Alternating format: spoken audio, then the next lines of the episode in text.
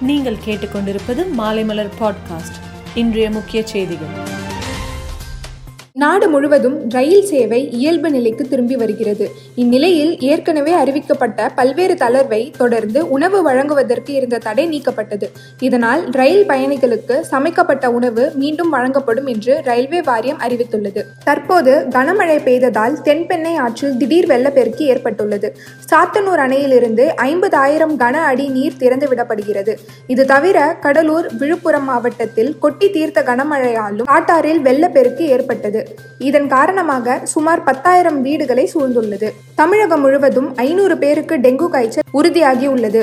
மேலும் டெங்கு பாதிப்பு அதிகரித்து வருகிறது. இதை கட்டுப்படுத்த தேவையான நடவடிக்கைகள் எடுக்கப்பட்டு இருப்பதாக மக்கள் நல்வாழ்வுத்துறை அமைச்சர் மா. சுப்பிரமணியம் கூறியுள்ளார். மகாராஷ்டிர மாநிலம் தானே மாவட்டத்தில் உரிய ஆவணங்களின்றி வெளிநாட்டினர் தங்கியிருப்பதாக போலீசாருக்கு ரகசிய தகவல் கிடைத்தது. இதனைத் தொடர்ந்து தானே குற்றப்பிரிவு போலீசார் மாவட்டத்தின் பல்வேறு இடங்களில் நேற்று அதிரடி சோதனை நடத்தினர்.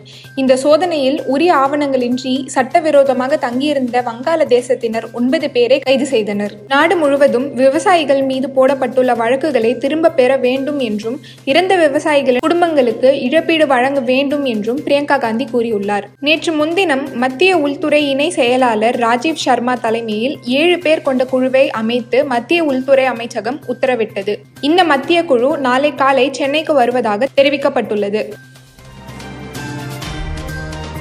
மேலும் செய்திகளுக்கு மாலைமலர் டாட் காமை பாருங்கள்.